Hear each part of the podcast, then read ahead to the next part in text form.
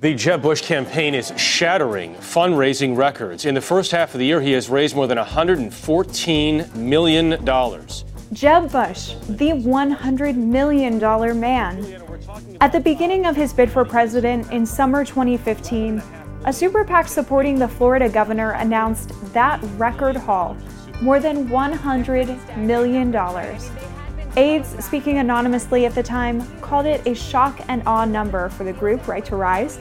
They hoped it would send a strong message and establish Bush as the obvious Republican frontrunner. But another candidate was sending a different message. Because I don't need anybody's money. It's nice. I don't need anybody's money. I'm using my own money. I'm not using the lobbyists. I'm not using donors. I don't care. I'm really rich. I'll show you that in a second. That was Donald Trump announcing his candidacy from Trump Tower in New York City, introducing what would become a central theme of his campaign that he could not be bought, while the other Republican candidates, and Jeb in particular, could be. These are highly sophisticated killers. And when they give $5 million or 2 million or a million to Jeb, they have him just like a puppet. He'll do whatever they want he is their puppet. That was at the Iowa State Fair in August, and by February, at a Republican debate, Trump hadn't let up. That's all of his donors and special interests out there. A few weeks later, Bush dropped out of the race after losing South Carolina.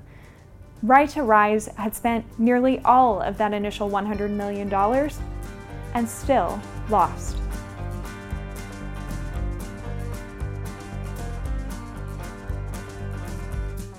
This is Trailhead, a podcast by Real Clear Politics.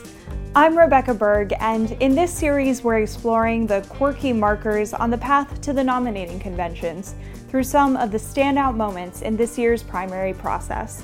Fundraising is a side to the presidential campaign that we hear a lot about, but rarely do we see it for ourselves. The money, millions of dollars worth, shows up as lines on Federal Election Commission reports Later, we see it mostly in the form of advertising on television and radio or by mail and phone. Meanwhile, the fundraisers, where candidates actually accumulate this cash, are closed off to the press and the public. Of particular fascination in recent elections have been super PACs, which can't coordinate with a candidate but can raise and spend unlimited money. It was thought that in this election cycle they would be more important and influential than ever before. But if anything, this primary season showcased the limits of big dollar fundraising and super PACs, not their almighty power. And two candidates in particular turned the script on its head. Although Bernie Sanders and Donald Trump accepted what we call hard dollars, so normal campaign contributions subject to federal limits, they swore off super PACs and railed against a corruptible campaign finance system. But you will not find that I ever changed a view or a vote because of any donation that I ever received. You know, there is a reason why these people are putting huge amounts of money into our political system. And in my view, it is undermining American democracy. That message resonated. Sanders has given Hillary Clinton a run for her money, literally and figuratively. All told, he brought in more than $200 million through hard dollar fundraising alone, mostly online. His grassroots fundraising has been, to use the technical term, insane. And then you had candidates like Jeb Bush, who started the election cycle with roughly $100 million on the super PAC side and lost anyway. Instead of adding value, all that money ultimately might have been a liability. If one person knows this riches to rags story by heart, it's Charlie Spies, who was the attorney and treasurer for Right to Rise. At what stage uh, in this process did you personally come to the realization that, oh my gosh, this is going to be just a completely different dynamic than we predicted um, and are really probably equipped to handle um, from the super PAC perspective? probably late, probably later than I should have. but it's you know when you're emotionally invested in a race and truly believe, as I did, that Governor Bush was best equipped to be president and was consistently improving as a candidate, I assumed that as voters focused, started paying attention to the race, that they would become more serious about the choices they were making. Right to Rise was built as a political war machine of unprecedented size and scope. Whereas super PACs in the past had largely focused on attacking other candidates, like with Mitt Romney's Restore Our Future in 2012, this one would also help steer the campaign's positive messaging.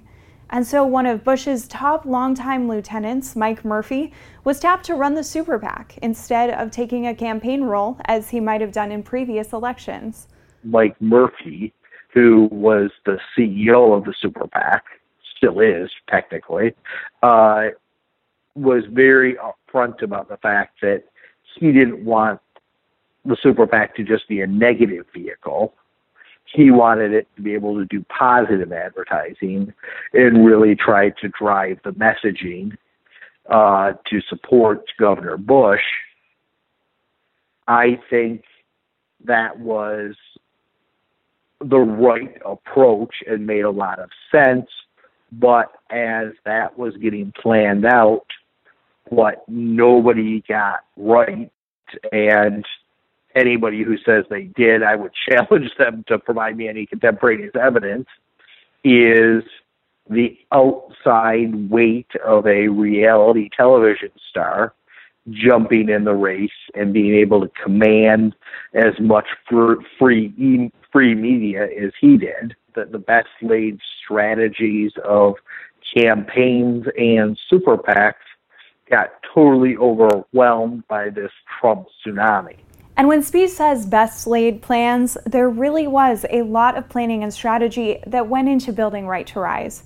Bush deliberately did not announce his candidacy until last summer, so that for months he could legally be involved in the development process and go around raising millions of dollars for the super PAC. Meanwhile, Bush's team was looking for ways to innovate and stretch the limits of super PAC potential one of the innovations that we did with Right to Rise is we had what we called a governance advisory committee. And that was comprised of some really prominent major donors and political, you know, graybeards, for lack of a better term. As super PACs have raised more money, there has been concerns from major donors about how consultants are getting compensated. And we wanted to make sure that because Right to Rise was set up to independently support uh, Governor Bush, that donors had confidence that the money was going to go towards lead on the target and that we were being held to the very highest standards of governance. So we put together this advisory committee of donors who oversaw, who took a look at all the contracts, how all compensation worked, and also uh, oversaw the budget. A potential donor said, well, how you know how are people making money? Uh, how is money going to be spent? How do I make? How can I be sure this is all above board? We were able to say, go talk to one of these people on the governance committee. Uh, they don't have a dog in the hunt. You know, they're not making money. They're doing this as volunteers, and they're overseeing this to provide that sort of best independent best practices control. As it turned out, giving more authority to the donors themselves was one of the really interesting trends among super PACs in this primary season. Ted Cruz actually had multiple super PACs supporting him, one each for a few big donors, ensuring that they would have maximum oversight of how their money was spent. One of those groups, though, ended up spending only 1 million of a pledged $10 million, purely because the donor didn't want to presumably, since that was publicly announced, the campaign strategy was relying on that money being spent. And the other super PACs knew that there was a group out there with that money to spend, yet they ended up not spending it. they only spent one of the of the ten million dollars. Meaning, you know, I I think that has a really negative effect on everybody's strategy because if you're I don't know which piece they were supposed to be doing, whether it was TV or mail or data, you know, but whatever piece that everyone else thought they were spending $10 million on, they only spent a tenth of that, and so there was a big hole to fill. Looking at this particular case study, Spies wouldn't advise a model that goes so far in giving power to donors as Cruz's super PAC did. The only reason it would make sense is if a donor said, the only way I'll give money is if I can have some control over it. But in general, you want to be as efficient as possible as you plot out how you're going to spend money. If you know that you've got $50 million eh, or you're projecting a budget of $60 million to spend over a six month period, you want to then be able to use allocate that money both time wise to different primaries in different states and also to different activities as efficient as possible. And if you've got different people controlling different pots of the money, that means you're not using it as efficiently as you can. It's easy to forget that the Citizens United ruling gave rise to super PACs only about six years ago. And people like Spies are still teasing out these questions about how to operate most efficiently within legal limits. Just a few decades ago, in fact, Spies was one of only a small number of people working in this sphere at all. I in was working at the Federal Election Commission in the late 1990s. I was counsel to the chairman, Darryl Wold, at that time. And I remember vividly in you know the year 2000 if you said if i told someone i was an election lawyer nobody knew what the heck that meant. It was really as a result of the recount and the publicity that that got from 2000 more people got interested in the whole field of political law. And then you couple that with the increased regulation. I think 20 years ago there were probably five or six law firms that had political law, legitimate political law practices. Now, on the national level, there's probably 20 or 30. So there are, you know, there has been a huge growth, uh, huge growth in this area of the law. But nothing has elevated interest in campaign finance quite like super PACs or attracted such controversy. And in this primary, the donors were also not spared that spotlight, with Trump calling them out as killers and puppeteers. I think those donors thought that was absolutely absurd. And the idea that they were going to pull the strings of Jeb Bush by giving money to a super PAC was just laughable. Having said that, I think the person, I think right now we are seeing the effects of that rhetoric on Mr. Trump's attempts to now build a finance operation. You know, he spent the past year vilifying donors and saying that they were the only reason they gave is because they were corrupt and sleazy lobbyists, and also that he was worth ten billion dollars. He was going to self fund and he had no need for their money. Now that he's said that's all you know inoperative, and in fact he does want money from people, and you know he loves people that'll give money to him. I think it's hard for some of the donors to stomach. Some of the you know most prominent Republican donors I've heard saying, "Yeah, I'll vote for Donald Trump over Hillary. Uh, Hillary's a worst option. Is a worse option, but." He said he was going to self finance and let him do it. we'll take him at his word. Go for it. How uh, widespread is this among donors? I hear it frequently.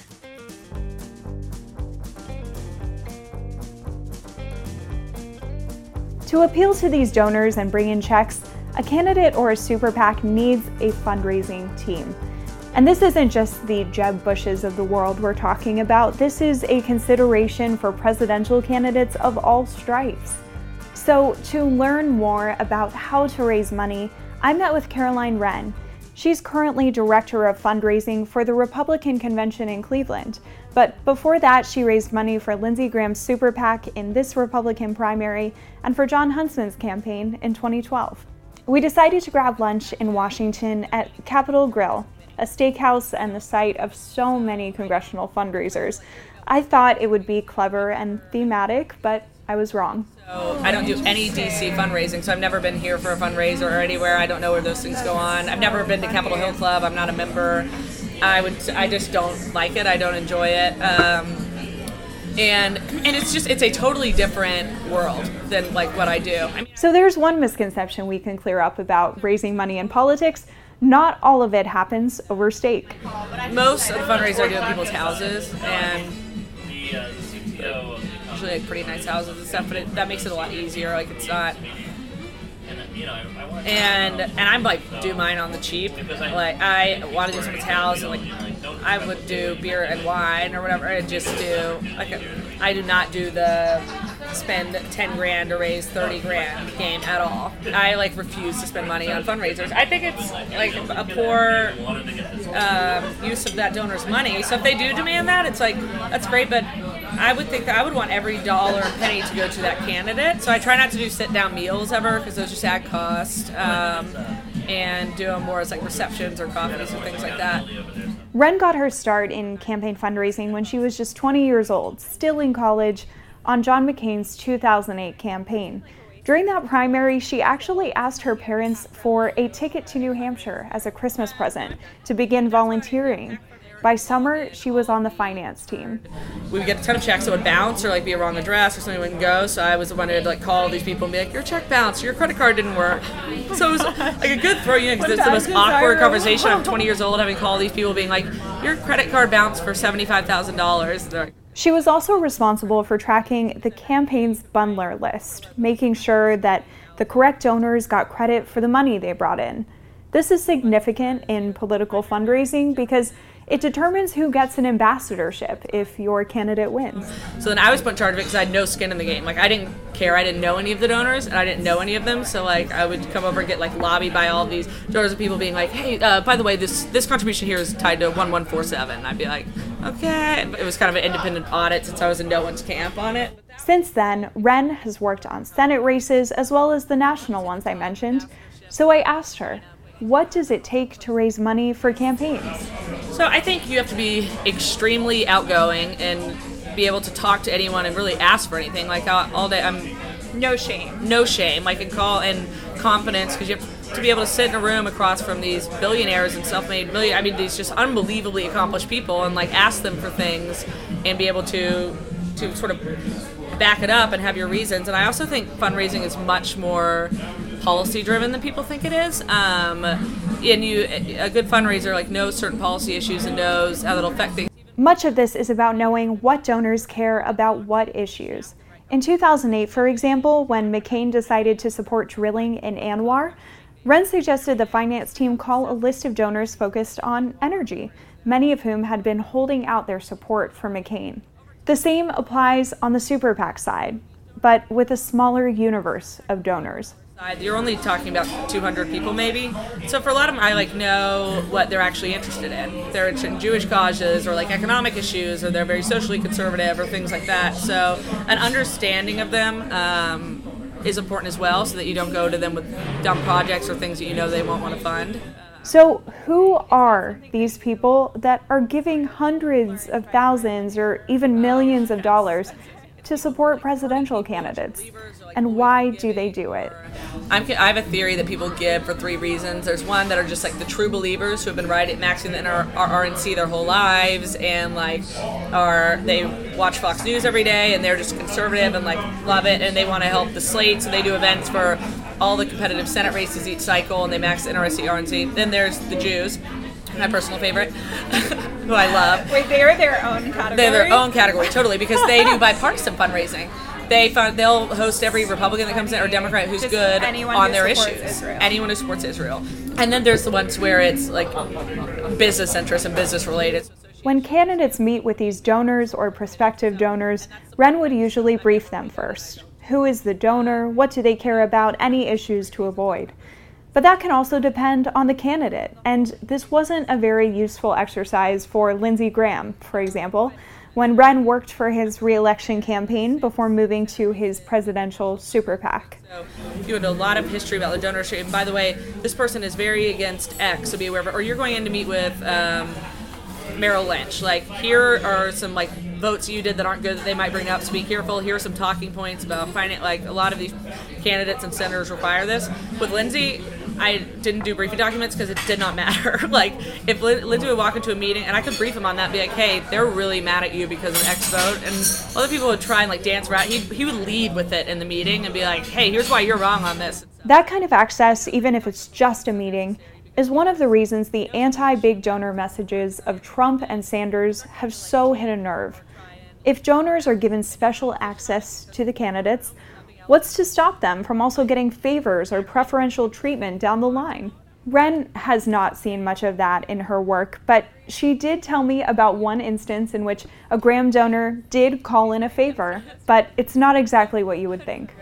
So yeah, so a, woman who's been a longtime donor and supporter of Senator Graham's, and and she was in Canada, I believe. I can't remember if she brought this exotic bird with her or if she got it over there, but she like collects birds, and so she was coming back over the border and called Lindsey like in a panic or called our office because they wouldn't let her back over with like bring the bird in. And so like our office like had to call these immigration or whatever and the Canadian officials and like get the bird through. So that's the type of favors I see. And it's not because she's a donor or anything like that. Like she's a constituent we know her but it's just like amazing requests like that are what I see Recently, the donors themselves have become a source of fascination and controversy.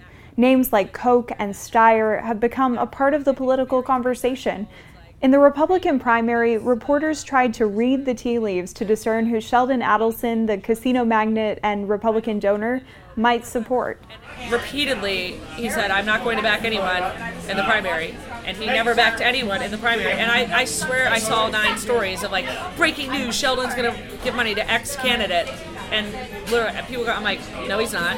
Oh well i heard it from this person. I'm like great write the story like write it again in a month and again in a month and again in a month So what is what is behind that, and why does it why does any one donor matter that much? I don't. I have. I think the press is fixated on those two, and I don't really get it. And like, They just become these fascinating characters. yeah. And so, what they actually are. I, yeah, no, and I love both. They both do wonderful things and do help fund the party in a way that a lot of people do. But yeah, the fixed, the obsession with them is like, I don't even understand it. If Trump did decide to play it, wasn't that person's not then going to be the nominee? Like that's how it's treated in the press almost. So it's just kind of strange to me.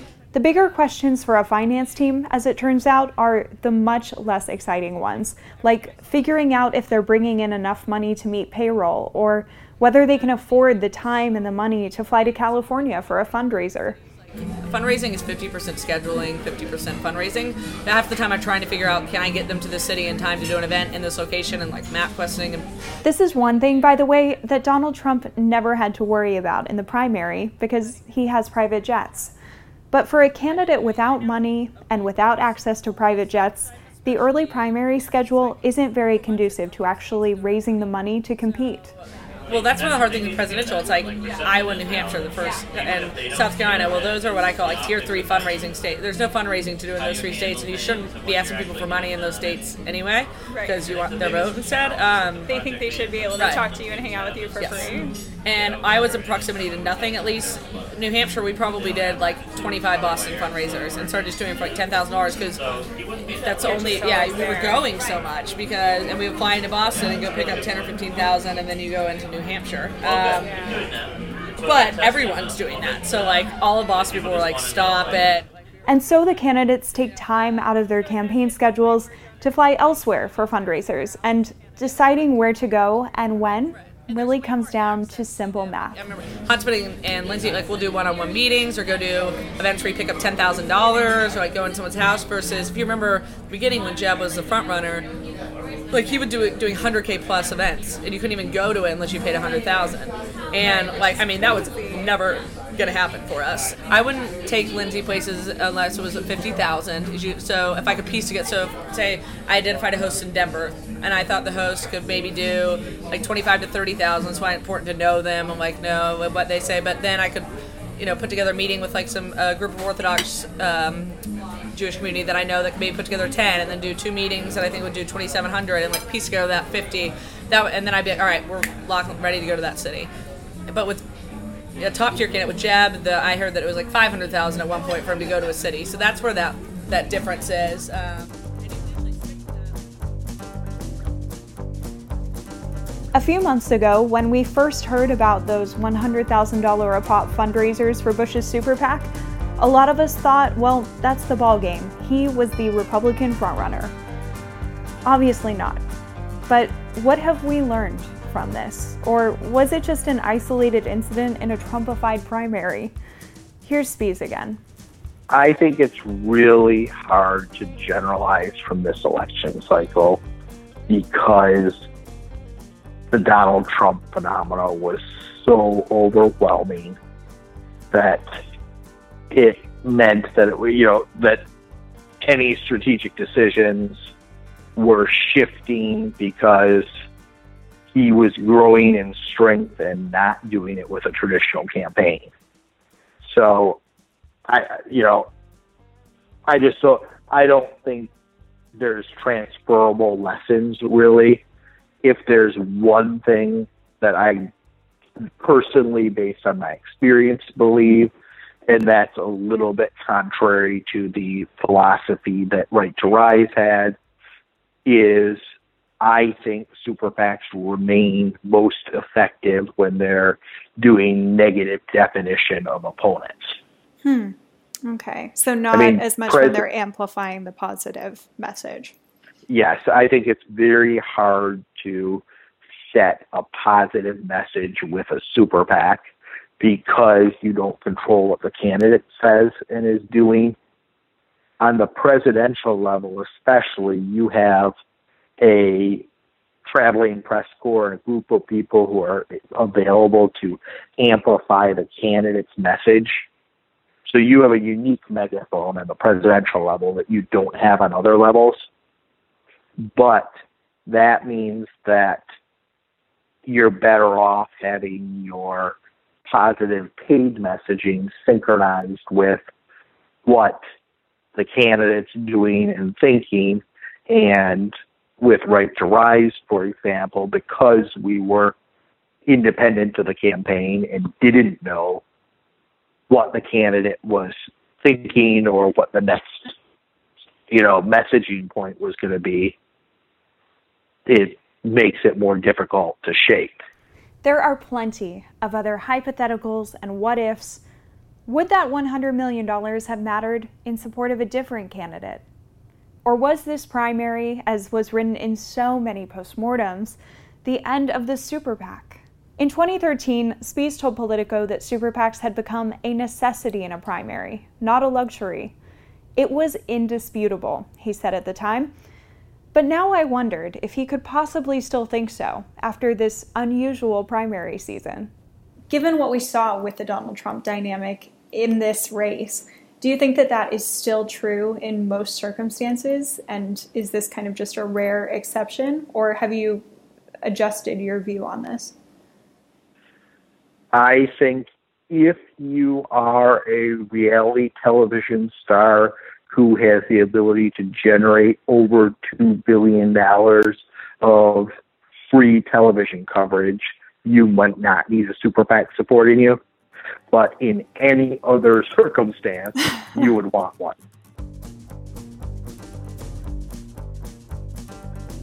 So, where does this money actually go?